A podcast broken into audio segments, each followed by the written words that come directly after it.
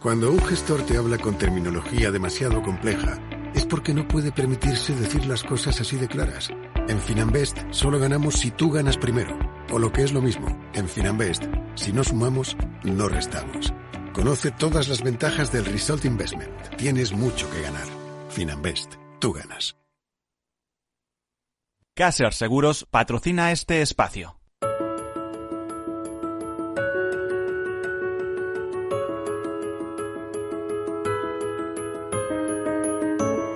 Tercer sector, un espacio para la economía social. Un programa dirigido por Miguel Benito.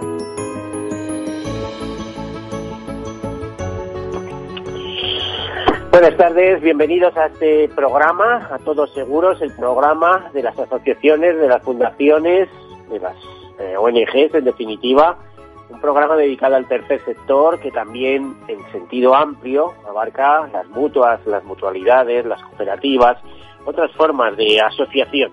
Ya saben que tercer sector quiere decir que no es un sector público, es un sector privado, que también genera beneficios, pero esos beneficios se reinvierten en el fin fundacional siempre para el cual eh, fueron constituidas esas entidades, cuya finalidad es ser eficaces para contribuir a la causa para la que fueron constituidas, para la que fueron creadas y son unos objetivos, además dedican a unos objetivos que normalmente coinciden con la acción social, con la cooperación internacional, con la defensa del medio ambiente y, con, y sobre todo con la sostenibilidad en, muchos temas.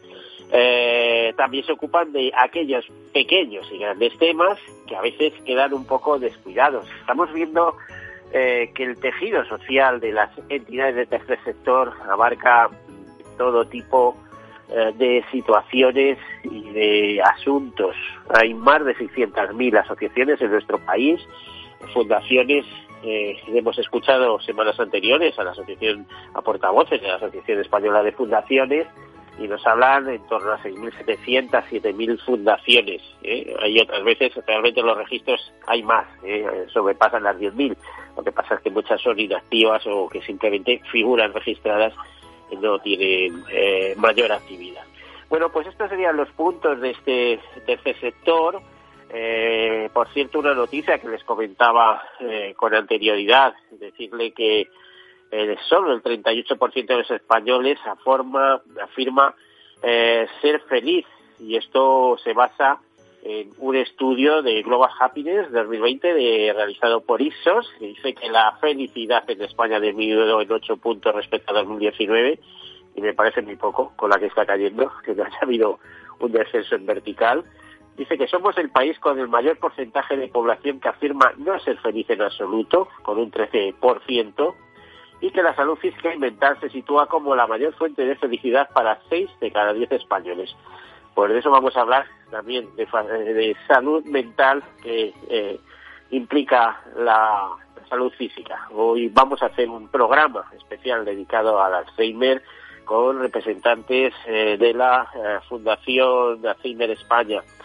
Antes de eso, tratar otro tema, porque el día 24 hay una lotería especial que tiene como finalizar, finalidad dar a conocer y incluso, si es posible, recaudar para una buena causa. No sé si están atentos a los medios de comunicación donde se está hablando de eh, el colapso que hay en el reparto de alimentos, de ayudas, la cantidad de necesidad, la necesidad que se ha disparado en definitiva, y cómo las entidades sociales que se ocupan, que se preocupan de esto, no dan abasto.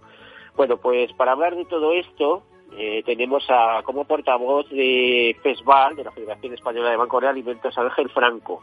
Ángel, eh, buenas tardes. Hola, buenas tardes. ¿Qué está ocurriendo, Ángel? Porque estamos leyendo informaciones, eh, noticias que son un poco alarmantes. Siempre ha habido necesidad en España. Recordamos que los bancos de alimentos nacieron en Estados Unidos, pasaron a Canadá y de ahí a Europa, etcétera, etcétera. Eh, son entidades sociales, son entidades sin ánimo de lucro eh, dedicadas a ayudar. Eh, parece ser que ahora nos estamos enfrentando a una situación de desborde y que el panorama para las próximas semanas, veces, no es nada bueno, no es nada halagüeño. ¿Qué está ocurriendo, Ángel? Bueno, lo que está ocurriendo es que la crisis inicialmente sanitaria pues se transformó rápidamente en una crisis social y ahora en una crisis económica. O sea que las personas que tradicionalmente por su situación o por sus circunstancias personales de escasez de ingresos y de pobreza tenían que recurrir a los bancos de alimentos y a las entidades sociales que reparten los alimentos, pues eh, ha aumentado muchísimo y son numerosas personas que tenían eh, un trabajo, que tenían unos ingresos y en ocasiones incluso con la economía sumergida, pues que se han perdido todos eh, esos ingresos y las ayudas bien de los seres o los ERTES o bien del ingreso este mínimo vital que ha establecido el gobierno, pues no acaban de llegar eh, con suficiente fluidez. Y estas personas tienen que plantearse eh, la ayuda alimentaria externa, ya que comer, desgraciadamente o afortunadamente, es necesario hacerlo todos los días y si es posible tres veces.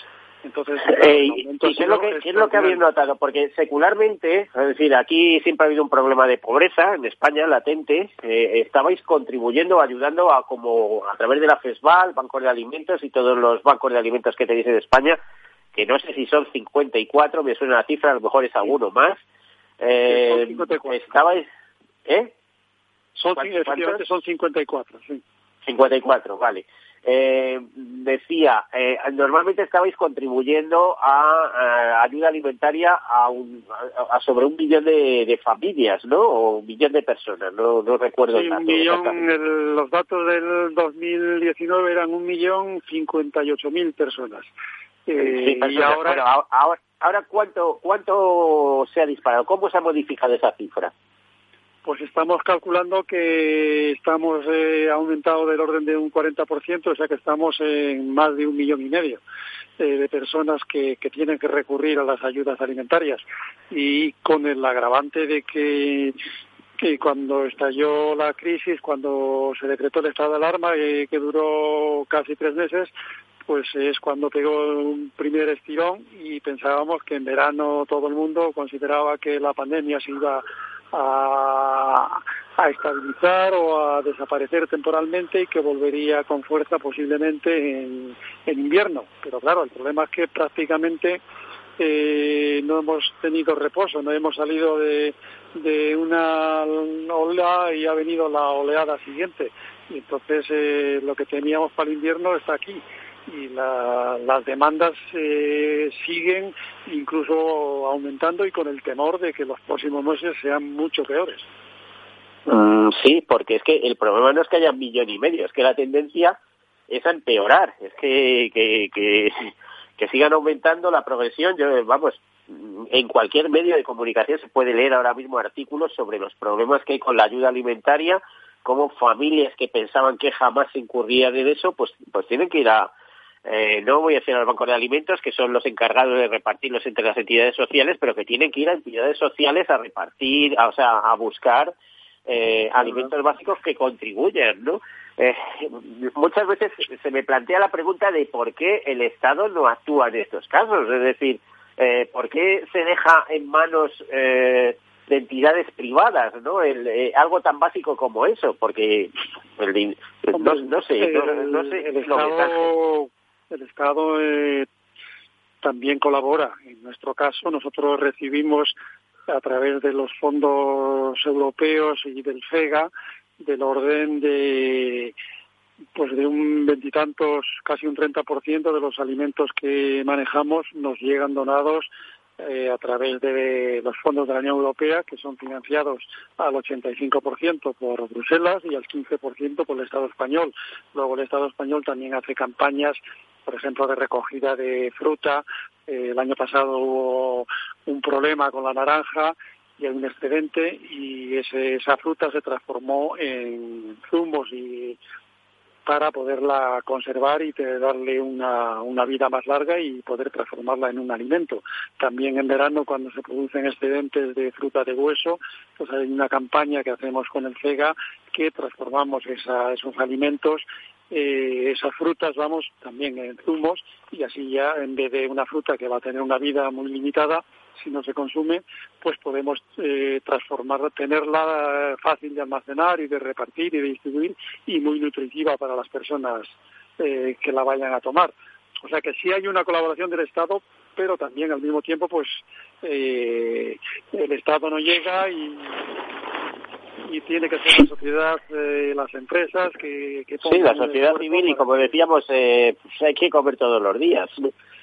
Claro, claro. Entonces, eh, evidentemente luego también los ayuntamientos pues eh, colaboran con sus eh, servicios sociales al reparto de alimentos y atender y, colaboran con nosotros para visitas de, inspección los asistentes sociales pues nos van ayudando para el control de las personas que estén empadronadas que se sepa qué problemas tienen qué necesidades tienen.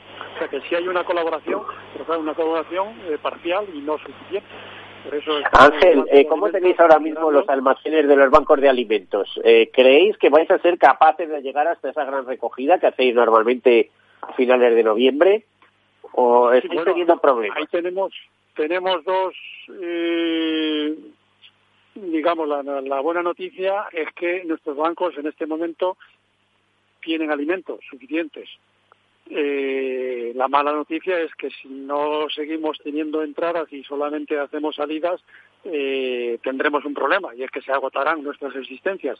Entonces, en este momento, eh, los bancos están en una situación relativamente mm, satisfactoria en el sentido de que justo ahora en el mes de, de, septiembre nos han entrado esos alimentos que comentaba yo del CEGA y del CEAT que se repartieron treinta y tantos millones de kilos entre Cruz Roja y FESVAL, los bancos de alimentos de FESVAL, y eh, o sea 17 millones de kilos aproximadamente para nosotros que son alimentos no perecederos arroz eh, leche eh, de larga duración conservas de carne y de pescado alimentos infantiles pasta salsa de tomate arroz legumbres en fin. Entonces en ese sentido, eh, a día de hoy tenemos para un par de meses de, capacidad de seguir donando alimentos, pero lógicamente esta es la teoría de la bicicleta. Eh, tenemos que seguir pedaleando todos los días porque si no nos caemos. Sí, oye, y una cosa que es una nueva iniciativa que yo me sorprendí mucho al ver en los kioscos de venta de lotería eh, que teníais planteado un número de Lotería Nacional eh, dedicada a vosotros. Eh, esto llama la atención. ¿Ha sido la primera vez? Sí, la primera vez que lo hemos solicitado, habíamos contactado con la, la, Administración de Loterías. La Lotería Nacional, sí, la entidad, para un poco como justificación. Inicialmente era que este año FESVAL, ahora justo en, otoño cumplía los 25 años de su fundación, de su creación como federación, eh, aunque los bancos ya estaban funcionando desde hacía casi 10 años, pues llegó un momento en que ya eran un número suficiente que se decidió crear una federación con un objetivo de, por una parte, eh, establecer, llegar a tener bancos en todas las provincias españolas, como ahora sucede, los 54 bancos esos que comentábamos antes, y de otra parte, pues que FESVAL, como de federación, pues eh, hiciera frente a esas tareas de, de gestión y de presencia tanto en medios como en negociaciones y, y, peticiones a los grandes grupos nacionales y multinacionales, a las grandes eh, empresas, al Estado, a las instituciones, a, los, a todo tipo de, de, personas que quisieran, vamos, sobre todo eso, para que fuera a nivel nacional y que no el Banco de Murcia o el de el de Lugo tuviera que negociar con el Carrefour más cercano a, su, a sus instalaciones. Entonces, de esa forma, el FESVAL puede negociar directamente con Carrefour, eh, la central de Carrefour, y, eh, o la Fundación Carrefour, que tiene una fundación que lleva estos temas, y eh, organizar grandes recogidas o ver cómo podemos conseguir alimentos o, o los alimentos que están a punto de caducar, evitar que se desperdicen, etcétera a ver, hay un llamamiento para que la gente compre esa lotería, que de alguna manera va a beneficiar. Eh, la lotería en sí, digamos que nos han dedicado un sorteo en el cual pues nos, esto nos da notoriedad y nos da presencia en los medios Por cierto, 24 de octubre, no olviden la fecha. ¿eh? Y aparte de eso, esto, eh, nos da esa notoriedad y esa presencia y luego tenemos en noviembre la gran recogida de todos los años, pero que este año es otra cosa. Es una gran recogida virtual porque no podemos hacerla presencial. Nuestros voluntarios, como tú bien sabes, son personas jubiladas en su eh, práctica mayoría, totalidad, y que son personal de riesgo y, y aunque en la gran recogida acudíamos a a todo el mundo que quisiera apuntarse como voluntario, pues tampoco es el momento sanitario como para eh, pensar en llenar las tiendas de gente eh, en esta tarea. Entonces vamos a hacer una recogida virtual, es decir, que la gente en vez de dar alimentos en esta ocasión, lo que va a hacer es añadir unos euros a su compra, a su ticket de compra en caja, para que con ese dinero nosotros podamos realizar la compra de esos alimentos y además conseguirlos a un precio incluso mejor, con lo cual podríamos eh, conseguir más cantidad de alimentos por el mismo dinero, ¿no? bueno, no, no está mal el planteamiento, aunque al final siempre es el maldito dinero el que está en juego. Claro, claro, es que es eh, la cadena que para poder comer hay que tener ingresos y para tener ingresos, en nuestro caso, pues hay que tener donaciones.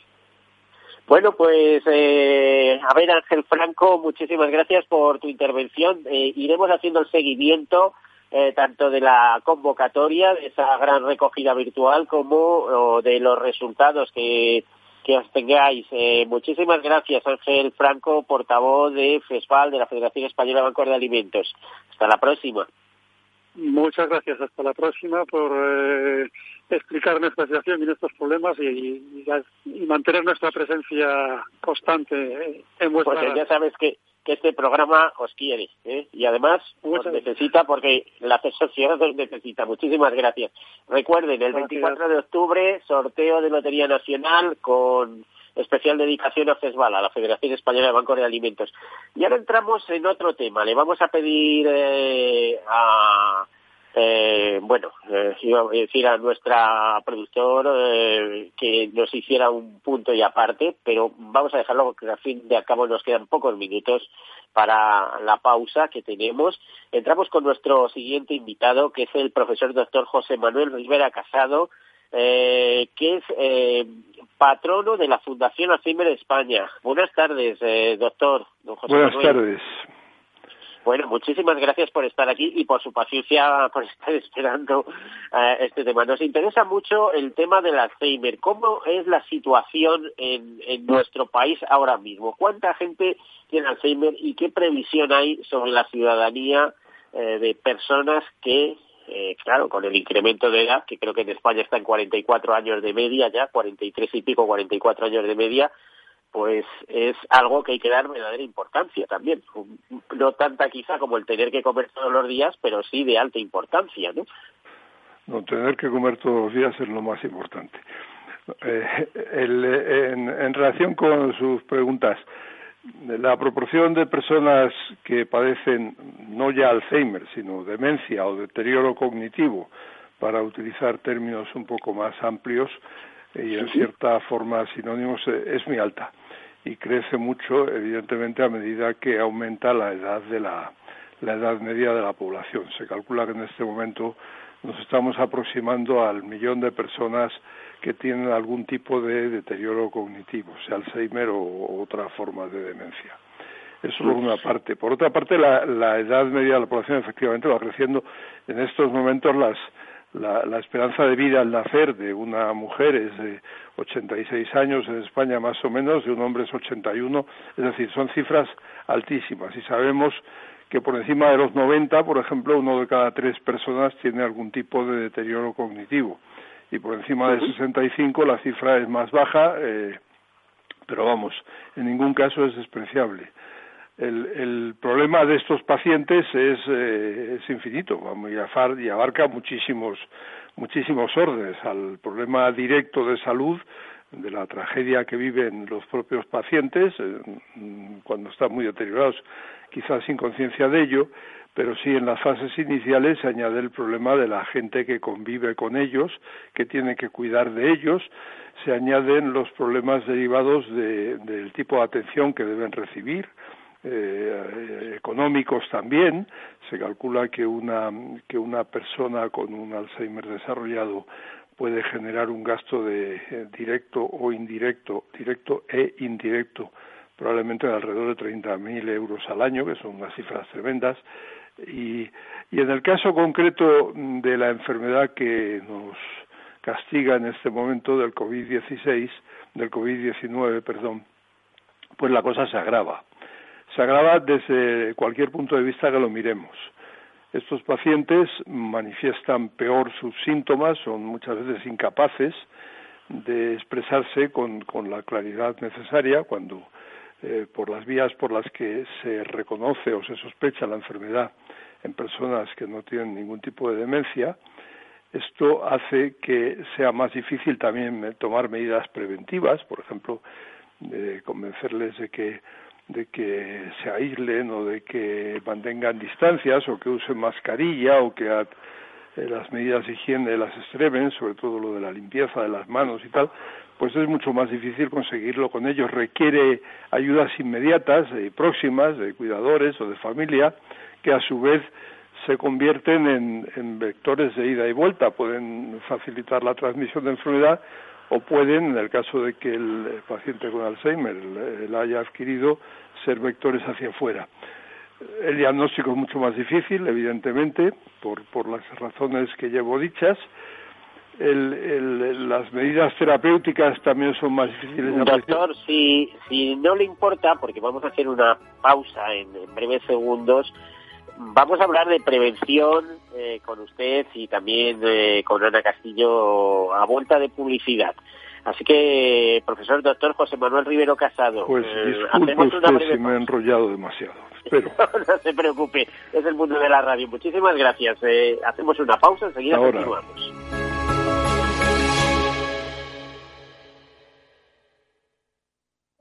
Soy José Luis, director de Seguros García Ochoa, y quiero darte mi teléfono personal para asesorarte, hacerte un estudio de todos tus seguros y ayudarte a ahorrar. Toma nota, 679 48 20 40. Repito, 679 48 20 40. Mi compromiso, estar más cerca de ti. José Luis García Ochoa, Premio Empresario del Año Fedeto 2019. Seguros García Ochoa, comprometidos con las personas. Usamos algoritmos y programas de inteligencia artificial muy complejos para poder ofrecerte un modelo de inversión así de sencillo. En Finanbest solo ganamos si tú ganas primero, tal cual. Conoce todas las ventajas del Result Investment. Tienes mucho que ganar. Finanbest, tú ganas. Tu radio en Madrid 105.7, Capital Radio. Memorízalo en tu coche. Disfruta de la mejor cocina gallega en Montes de Galicia. Todo un clásico moderno en el barrio de Salamanca. Disfruta de la variada dieta atlántica, de las mejores carnes y pescados tratados con respeto y transparencia y regados con una de las mejores bodegas de la zona. En grupo, en familia o en pareja, Montes de Galicia te ofrece el espacio perfecto en cada ocasión. ¿Tienes dudas de cómo se va a comportar el mercado? ¿No sabes dónde poner el stop loss o si ese valor superará la resistencia? Todos los días, de 9 y media a 10 de la mañana con Luis Vicente Muñoz y de 6 a 7 de la tarde con Marta Isern, los mejores analistas están en Capital Radio. Envía tu consulta a oyentes arroba capitalradio.es, una nota de voz a nuestro WhatsApp 687 050 600 o si quieres participar en directo, llama al 91 283 3333. Capital Radio, Economía. En el restaurante Gaztelubides somos rigurosos con la selección del producto para crear recetas imaginativas que acompañamos de una bodega generosa y brillante y de nuestra magnífica terraza durante todo el año. Restaurante Gaztelubide, carretera de La Coruña, kilómetro 12200, La Florida. Teléfono 91 372 8544. Una recomendación del programa gastronómico Mesa y Descanso.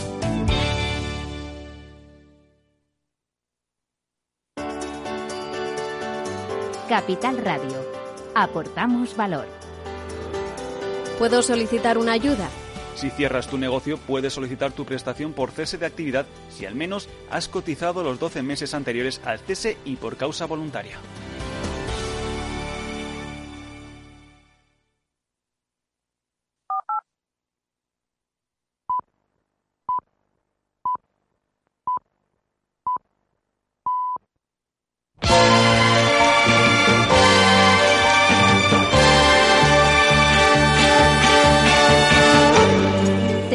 Sector, un espacio para la economía social. Un programa dirigido por Miguel Benito. Penélope, con su bolso de piel marrón y sus zapatos de tacón y su vestido de domingo. Penélope se sienta en un banco en el andén y espera que llegue el primer Bueno, pues continuamos con nuestro programa, con esta canción de Penélope con Juan Manuel Serrat, y esto tiene su explicación. Hace no mucho tiempo una noticia hablaba que los enfermos de Alzheimer eh, encontraban en esta canción, en Penélope precisamente, pues una manera de, de recordar, de identificar, de de sentir, eh, digamos, es algo muy bonito. Estamos hablando con, eh, con el doctor, con el profesor doctor José Manuel Rivero Casado. Cuando decimos eh, profesor, es profesor de la Universidad Complutense y además director de los cursos de doctorado de geriatría. doctor, don José Manuel, ¿es verdad que la música ayuda a los enfermos de Alzheimer, por lo menos en su estado de ánimo? Eh, bueno, la música ayuda a todo el mundo, yo creo. Y probablemente la música eh, como la que estamos escuchando en este momento, pues sí, puede ser un, un factor favorecedor de, por lo menos de sedación y de tranquilidad para este tipo de pacientes. Luego, eh, en mucha medida, los pacientes que tienen algún tipo de demencia, pues mantienen hábitos, mantienen hábitos que tenían de cuando no estaban enfermos. Y en ese sentido la música es un hábito que tiende a mantenerla a las personas a lo largo de toda la vida, eh, con independencia de cuál sea su estado de salud. Eh, el problema es que tienen que estar acompañados, porque eh, yo soy sensible al, al tema del Alzheimer y mucho lo, lo tuve que sufrir con un familiar muy cercano y y bueno, esto a veces hacen cosas increíbles, ¿no? Como calientarse la comida, pero no crean que le echan en un puchero. Cogen el plato y lo ponen directamente en el fuego. Por eso hay que estar encima de ellos. O sea, no, es una, no son personas que se puedan eh, dejar a la luz, ¿no? hay que estar con ellos. Y habla de, de cifras muy altas de personas. Nos está hablando de un millón de personas con deterioro cognitivo, recordaba, nos decía hace un momento. ¿A partir de qué edad eh, se disparan estas cifras? Bueno, eh, no hay una.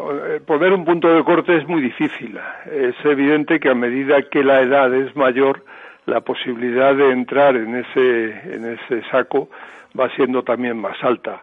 Eh, las diferencias individuales son muy grandes y eh, cuando se hacen estudios epidemiológicos y se mide por décadas o por quinquenios, eh, cada, cada uno es superior al anterior, pero en fin, hay gente con, con deterioro cognitivo a los, a los 50 años, a los 55 y a los 60, lo que son pocos. Eh, se dispara sobre todo a partir de los 85 o 90, pero vamos, es, no, no es eh, que haya saltos espectaculares, es un aumento más bien, más bien lineal. Y si tuviéramos que hablar de medidas de prevención, porque imagino que puede haber, o con toda seguridad, hay un factor genético, pero también los hábitos de vida saludables pueden ayudar a retrasar todo esto y, por supuesto, la medicina. Eh, ¿qué, ¿Qué tenemos que hacer para retrasar todo lo posible eh, lo que puede llegar a ocurrirnos. Eh, ¿qué, tendríamos que hacer? No sé ah. tampoco qué peso tiene el factor genético en todo esto. Hablamos en, situaciones normales, no en situaciones de pandemia, ¿no? Bueno, eh, hombre, ahí hay unas cosas que están estudiadas y otras que quizás no lo estén tanto. Evidentemente hay determinadas formas genéticas que que probablemente son vamos, probablemente son minoritarias y que condicionan pueden condicionar eh, hasta cierto punto la aparición de la de la demencia pero la mayor parte de los casos eh, hay estudios que muestran por ejemplo que eh, a medida que el nivel cultural y el nivel educativo es más alto la presencia de síntomas y el desarrollo de la enfermedad aparece más tarde también también hay estudios que mm, relacionan el grado de actividad física y el grado de actividad laboral con la aparición de la enfermedad. No hay ninguna vacuna, no hay. también se sabe que a medida que empiezan a aparecer los primeros síntomas, una manera de intentar eh, eh, retrasarlo es mantener esta actividad. Se recomienda mucho, por ejemplo, a estas personas, pues que si tienen aficiones por la lectura o por el, juego de, qué sé yo, del ajedrez o del parchís o por o por eh, la práctica de crucigramas o de sudokus, pues que se mantengan con ello también. No, no hay una no hay una norma muy específica que se pueda señalar. Por otra parte, eh, el, huir de hábitos como el alcohol o el tabaco, pues también también eh, enlentece la progresión. En, hablando de grandes números, a nivel individual es muy difícil eh, establecer el, ¿El tabaco es un factor de riesgo de cara al Alzheimer? Pues durante una época hubo quien dijo que no. Eh, ahora lo que está claro es que no es que no protege, no protege, ¿eh? y probablemente en la medida en la que genera otras enfermedades que pueden contribuir a pues una mala vascularización cerebral, por ejemplo, enfermedades cardiovasculares o enfermedades respiratorias, pues no, no sería recomendable indicarle a la gente que está en riesgo o que ya ha empezado la enfermedad que mantenga que mantenga el hábito. Entre esos hábitos de vida saludable, bueno, alimentación sana, hay muchísimas revistas sobre las cosas que hay que comer, no comer, etcétera, Sí, bueno, ahí también hay un poco de fábula, pero sí. Hay que lo de sana queda muy bien porque es un término suficientemente amplio como para poder eh, estar bien alimentados, el no, el no tener carencias vitamínicas, el, ajustarse a las necesidades individuales de cada persona, pues hombre, evidentemente ayuda y ayuda eh, directa e indirectamente porque previene eh, pues enfermedades ligadas a la alimentación y que pueden deteriorar más, por ejemplo, un ejemplo típico sería la diabetes. Si nosotros controlamos la diabetes y la alimentación ahí es fundamental, pues las posibles complicaciones vasculares de la diabetes van a incidir menos en que mm, perdamos capacidad cognitiva. Eh, eso eh, iba a decir relacionado con un ejercicio adecuado a la edad también. También, y, efectivamente. Y, imagino que la socialización, es decir, las relaciones que esas personas sean capaces de relacionarse y mantener eh, un activo, bueno, una actividad en ese sentido también. Pues es un factor importante, sí. A ver, y, todo esto cómo está impactando en la situación COVID que tenemos ahora? Sí, yo antes cuando ha llegado la publicidad lo que estaba diciendo es que las medidas preventivas que se están eh, recomendando para la población en general son mucho más difíciles de aplicar en las personas con Alzheimer y que eso puede ayudar a entender por qué la incidencia de la enfermedad en estas, en estas pacientes ha sido más alta. Es decir, a una gente eh, que no entiende muy bien lo que se le está explicando, decirle que se lave más las manos, que use mascarilla y en general que se, que se aísle, que se aleje de, personas, pues mm, le es, mucho más eh, difícil eh, conseguir que, se cumplan todos estos objetivos. Y estos objetivos eh, clarísimamente ayudan a prevenir el COVID, según hemos visto. Decía también que diagnosticarlo es más difícil, en parte porque manifiestan peor sus síntomas, en parte porque son más eh, reacios, o sea, no van ellos al médico, tienen que ser llevados por eh, la realización de pruebas, pues cuesta más establecerla por parte del estamento sanitario en general fin, todo esto son factores que, que, complican eh, a este colectivo eh, cuando hay una situación de estrés como es la como es la, pandemia actual. Y hay, otro tema y es el, el rechazo genérico que, que generan. Es decir la, la, edad la edad eh, la discriminación por edad es una constante en nuestra sociedad. Si a la discriminación por edad añadimos mm, la complejidad de tratar a unos pacientes mayores que tienen eh, demencia, pues eh, se entiende todavía más el, el, mal trago que está pasando los pacientes con deterioro cognitivo en estos momentos. La verdad, y, digamos que sin esperanza a corto plazo. Eh, hablamos, Ana Castillo, buenos días. Hola, buenos días. Bueno, te damos entrada. Eres terapeuta ocupacional de la Fundación Alzheimer España Por lo tanto, tienes muchísima experiencia con lo que está, eh, con la situación de estas personas con deterioro cognitivo. Eh, ¿Ha empeorado la situación ahora mismo, Ana? Pues muchísimo. Lo, la mayoría de los familiares nos llaman mm, pues desesperados, pidiendo ayuda, orientación, porque bueno expresan que sus familiares han dado un bajón, un empeoramiento muy importante. Hay que tener en cuenta que bueno este impacto del COVID-19 para las personas con enfermedad y para eh, con enfermedad de Alzheimer y para sus familiares pues ha sido bastante bastante importante. Como todos sabemos, el, ejemplo, sí. Fíjate, te iba a decir que simplemente con los encierros eso es vital para una persona que tiene estos problemas, sacarle a pasear, que vea, que se relacione, que, se despeje. Claro, claro. Es eh, que, como todos sabemos, el confinamiento llegó de repente, el distanciamiento social, las restricciones de movilidad, todo llegó de un día para otro, casi sin aviso. Y bueno, la situación para la población en general ha sido muy complicada, pero para las personas con enfermedad de Alzheimer y para sus familiares cuidadores, pues mucho más. Ellos de repente se interrumpieron sus rutinas diarias, que tan importantes son para estas personas de cara a mantener su orientación, anticipar las, las actividades que, van a ir transcurriendo a lo largo del día. Se cerraron los centros de día y las asociaciones muchos dejaron de recibir sus terapias y bueno, como consecuencia de esta desconexión, pues eh, se ha generado un empeoramiento funcional mm, muy grande, tanto a nivel físico, físico como cognitivo, y ha provocado alteraciones conductuales, pues apatía, agitación, agresividad, y ha acelerado el avance de la enfermedad y de su deterioro, por supuesto. Bueno, y eso lo unimos, el miedo a ir al médico por no contagiarte de otras cosas, o a hospitales, etcétera, pues tremenda la situación, ¿no?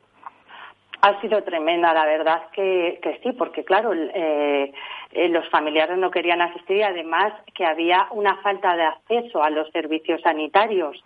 O sea, se han cancelado la mayoría de las consultas médicas eh, o se han realizado por teléfono, bueno, por las limitaciones impuestas por la pandemia, la dificultad de acceso a los centros de salud, a los médicos especialistas, eh, la interrupción de todos los ensayos clínicos con pacientes de enfermedad de Alzheimer, pues bueno, han hecho que eso, que los cuidadores y los pacientes pues tengan una mayor dificultad para manejar esos trastornos de conducta que hablábamos antes y que sientan un mayor abandono, claro.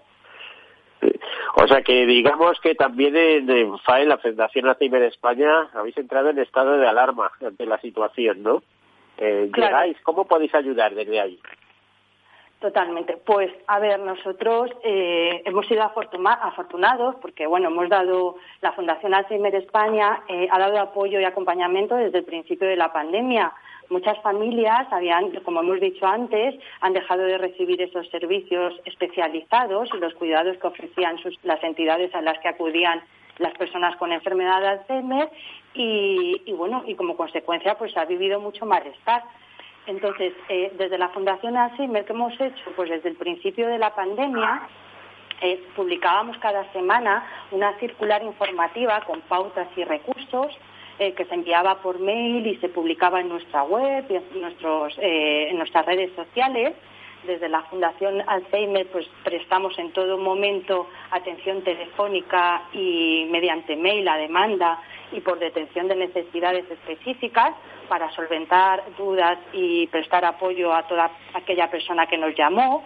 Y bueno, en cuanto al servicio de psicoestimulación, pues una vez que comenzó el confinamiento y hasta, hasta tener preparados los recursos digitales, pues realizamos intercambio periódico de ejercicios con, con, las personas afectadas, con sus familiares, a través de mail.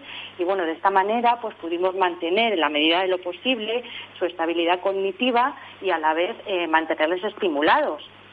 En la actualidad, gracias a esta capacidad de transformación digital, pues mantenemos nuestros servicios en modalidad online. Y bueno, ha tenido una buena acogida y espero que podamos eh, seguir manteniéndola. Mm, a ver, eh, una pregunta para, para tanto el doctor como para ti, Ana, eh, para, para José Manuel como para ti.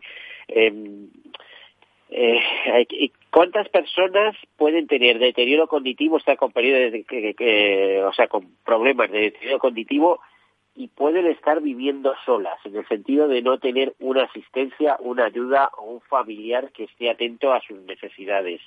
Eh, de ese millón de personas que hemos hablado antes de tiro cognitivo, qué porcentaje de personas puede haber que, que estén, eh, bueno, en la soledad más absoluta, podemos decir. Doctor, ¿cómo Sí, no, yo le dejo la respuesta a mi compañera, pero quiero aprovechar para decir una cosa. El, el, eh, es insistir en lo que en, la última parte de la respuesta de, Ana Castillo. Es decir, eh, las asociaciones de este tipo, las asociaciones de familiares de pacientes, de, en este caso de, Alzheimer o de otras demencias, son absolutamente fundamentales y están haciendo una labor tremenda. Es decir, eh, ella ha puesto unos cuantos ejemplos. Yo creo que a nivel de información, a nivel de recogida de datos, a nivel de apoyos directos a través de consejos, a través de, otras vías, que hay muchas, incluso a través de algo que ella no ha dicho, pero que también es importante, que es el tema de las denuncias, de las denuncias genéricas en los medios de comunicación y de las denuncias específicas ante los abusos, a nivel de crear ambiente y de educación sanitaria. de repente no oigo. Sí, no sé, algo algo se está acoplando, hay algún algún problema. A ver si desde producción no, lo solucionan. Oye, no, ¿qué te pasa a ti? Que te veo muy obnubilado, que no te veo yo. A ver, a ver, estoy hablando de alguien no eh, Ana, eh, ¿cómo ves ese tema? Sí, adelante. Bueno, la pregunta que, que, has planteado, la verdad es que es muy difícil saberla, porque hay muchas personas que eh, a día de hoy no están diagnosticadas. Entonces, un porcentaje exacto no podríamos decir, pero eh, sí que sabemos que sí que ha habido un porcentaje de personas que se han visto solas ante esta pandemia, que no sabían dónde acudir y, sí que nosotros eh, conocemos, no directamente, porque no hemos tenido ningún caso. Eh, afortunadamente a la Fundación no ha llamado ninguna persona pidiendo ayuda porque se encontraba sola, pero sí que estoy segura, eh, un porcentaje no podemos dar, pero estoy segura que hay personas en esta situación que se han encontrado solas durante el confinamiento y durante la pandemia, seguro. Eh, con toda seguridad, eh, eh, ellos saben, esos enfermos que tienen algún grado, no tiene por qué ser absoluto, que en vosotros o en asociaciones que puedan tener, tienen una ayuda, es decir, ellos han podido llamar para decir estoy solo, no soy capaz de eh, X, eh, por ejemplo, prepararme la comida, etcétera. Eh, eh o, vosotros habéis hecho un barrido para detectar ese tipo de personas, Ana. Eh, no, nosotros las ayudas que, o sea, la ayuda que nosotros no recibimos ese tipo de llamadas y no, ofrecemos ese tipo de ayuda. Nuestra ayuda principalmente pues, ha sido de apoyo a familiares, a personas eh, principalmente que, están diagnosticadas, que se ponen en contacto con nosotros, pues porque eh, pues porque tienen eh, trastornos de conducta o porque no saben cómo afrontar la soledad o no saben cómo realizar la estimulación el día a día o cómo llevar un cuidado eh, o unas rutinas, porque claro, hay muchos familiares que no están acostumbrados a, llevar unas rutinas con estas personas, porque el cuidado lo realizan en centros de días, en centros especializados. Entonces, ha habido muchas familias que se han puesto en contacto con nosotros porque no sabían cómo afrontar la situación, cómo afrontar las rutinas del día a día con estas personas pero eh, ya te digo, no se han puesto en contacto nadie, ninguna persona, para decirnos que, que no sabía cómo cocinar, no sabía, porque eh, afortunadamente casi todas las personas conviven con un cuidador o con un familiar. Entonces, no hemos recibido ninguna llamada de De este tema no te puedo hablar porque no lo conozco. pero vamos a ver, el, el problema, eh, el mensaje, por así decirlo, va mucho más dirigido a, a, los familiares y a las personas que conviven, a los cuidadores, que a los propios pacientes. Los propios pacientes, por definición, sobre todo si son estadios relativamente avanzados, pues no son, no son capaces ni de ponerse en contacto ni de pedir ayuda, porque, porque por eso están denunciados. Entonces, el mensaje es todos aquellos familiares, cuidadores o convivientes en mayor o menor medida con personas de las que se sospeche o bien que estén diagnosticadas ya, o bien que por las manifestaciones que van apareciendo haya sospecha de que puedan eh, estar desarrollando un proceso de este tipo, son los que tienen que pedir ayuda. Y ahí sí que las, eh, las asociaciones hacen un papel fundamental. porque muchas veces es más fácil eh, buscar la ayuda a través de la asociación, que va a saber dirigirla al, al, al, punto sanitario más preciso para recibir un diagnóstico, para tomar medidas preventivas si se está en una fase inicial, para tomar medidas terapéuticas, porque el Alzheimer no tiene un tratamiento directo, eficaz, pero sí que lo tienen muchas de sus manifestaciones. Muchos pacientes con, con enfermedad de Alzheimer o otras demencias, pues eh, tienen agitación o tienen malos hábitos de alimentación, o no comen, o, no duermen. Es decir, y, en esos puntos sí que se puede actuar. ¿eh? Entonces, por eso mm, el mensaje debe ir en esa dirección, más que en buscar eh, pacientes aislados o que vivan solos que no van a ser capaces de, recurrir a ayudas por sí mismos. Pues ahí está el consejo de José Manuel, el del doctor José Manuel Rivera, que es además eh, patrono de la Fundación Alzheimer España. Eh, doctor, ¿envejecer con salud y salud mental también es un arte? bueno, es un arte, es muy, es muy difícil, habría que definir qué es lo que es un arte también. Pero desde luego hay, hay, hay guías y hay recomendaciones que son bastante claras. Y sobre todo hay otra cosa, hay dos cosas importantes. Una, que cada uno envejece de una manera diferente, no todos somos igual, la diversidad es la norma en este caso. Y dos, que mm, hay que luchar contra el rechazo que genera el envejecimiento y que genera la vejez en general dentro de nuestra sociedad y que se traduce por conductas mm, poco adecuadas, vamos a decirlo de una manera fina, a la hora de tomar decisiones en materia de salud o simplemente en materia de cualquier otro campo social. Eh, es que sorprende eh, esa, en esa carrera por la longevidad, donde teóricamente en España eh, pues eh, íbamos a llegar o vamos a estar en primera posición a la vuelta de una serie de años. Y además se va a multiplicar eh, la, gente con, más de, 100 años pues que no siempre responde a personas con una educación especial sino gente con una buena genética y unos hábitos de vida saludables, tanto de trabajo como de ejercicio, como alimentación, pero sin, sin una preparación especial. Es decir, es gente que no está todo el día comiendo arándanos o tomando té verde, que probablemente en sus años eh, mozos ni se sabía de qué iba aquello. Sí, la, la, genética juega, pero juega mucho menos que los factores ambientales y que el tipo de vida que uno lleva. Se calcula que una persona de 75-80 años, 25% mm, de, de haber llegado a esa edad responde a la genética, pero el 75% responde al tipo de vida, a los hábitos saludables que incluyen actividad física, que incluyen medidas relacionadas con la alimentación, que incluyen factores eh, mucho más eh, vinculados a, a cómo ha sido la vida anterior de estas personas que no a la, a la carga genética en sí misma. Y aunque no está relacionado, que también lo está, con el deterioro cognitivo y el incremento de la edad en la población, es verdad que estamos llegando, descubriendo una cuarta gran edad, eh, lo que llaman en Japón la gran edad, esa edad que se abre ya a los 80, 85 años, para, es decir, cuando hablamos de tercera edad ya nos quedamos cortos, sino que hay una cuarta edad, y se lo pregunto como experto geriatra, y como profesor de bueno, o director de los de los eh, doctorandos en geriatría. Eh, eso de la tercera y la cuarta y todas las edades, esos, esos son formas de expresarse. En realidad, mm, el, el envejecimiento es un proceso ¿eh?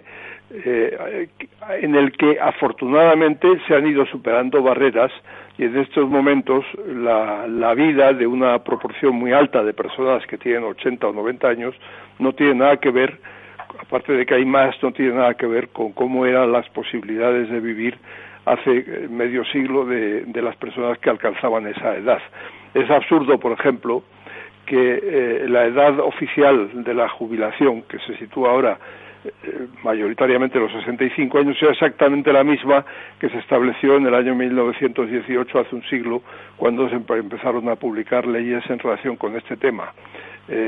Cuando a uno de 65 años le jubilan, hay que tener eh, presente que le queda pues aproximadamente un cuarto de vida por delante.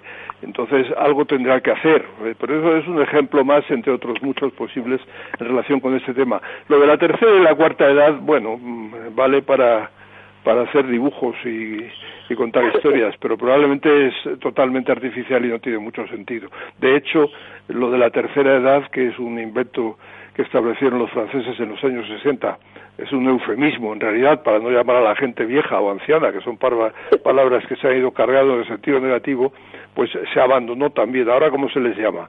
Dice, son mayores. ¿Y mayores, mayores qué? Yo soy mayor que, que mis hijos y, y tengo hermanos que son mayores que yo. Es decir, es un comparativo. Lo de mayores no vale, pero sin embargo se considera menos ofensivo, menos cargado de sentido negativo que palabras que se podían usar perfectamente y se deberían quizás usar como viejo o anciano.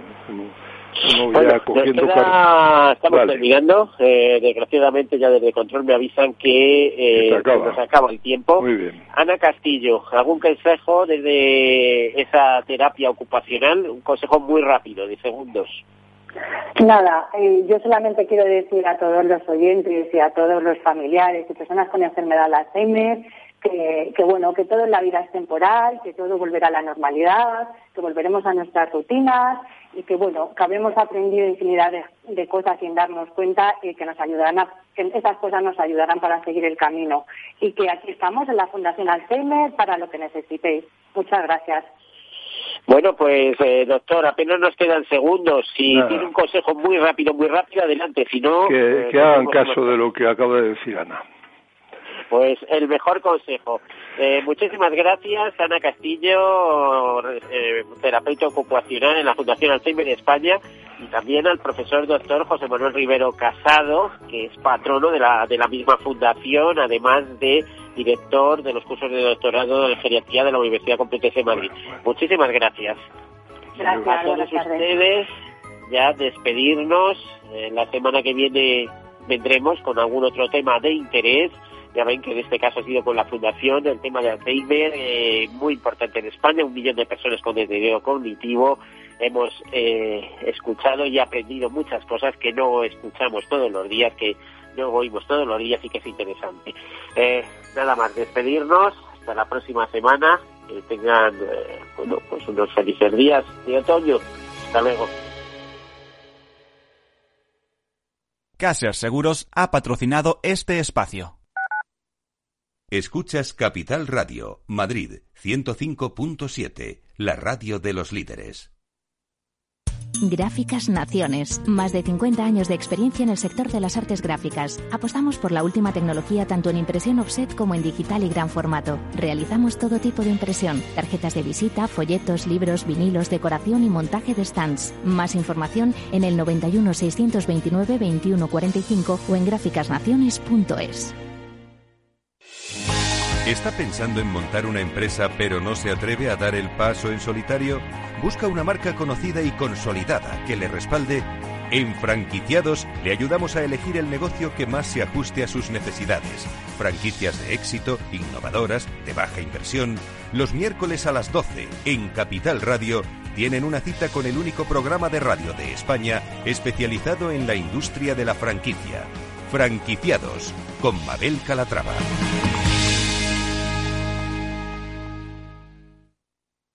Capital Radio existe para ayudar a las personas a formarse y conocer la verdad de la economía. Los valores que Capital Radio defiende son la verdad, la libertad y la responsabilidad. Capital Radio es una empresa independiente que no se identifica con ideologías políticas. Capital Radio está aquí para ayudar a las empresas a comunicar cómo crean valor.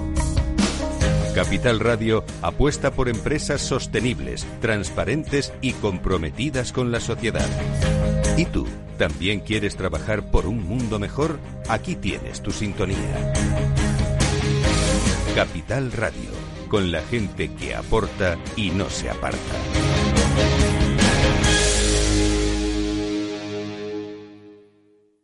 Capital Radio. Siente la economía.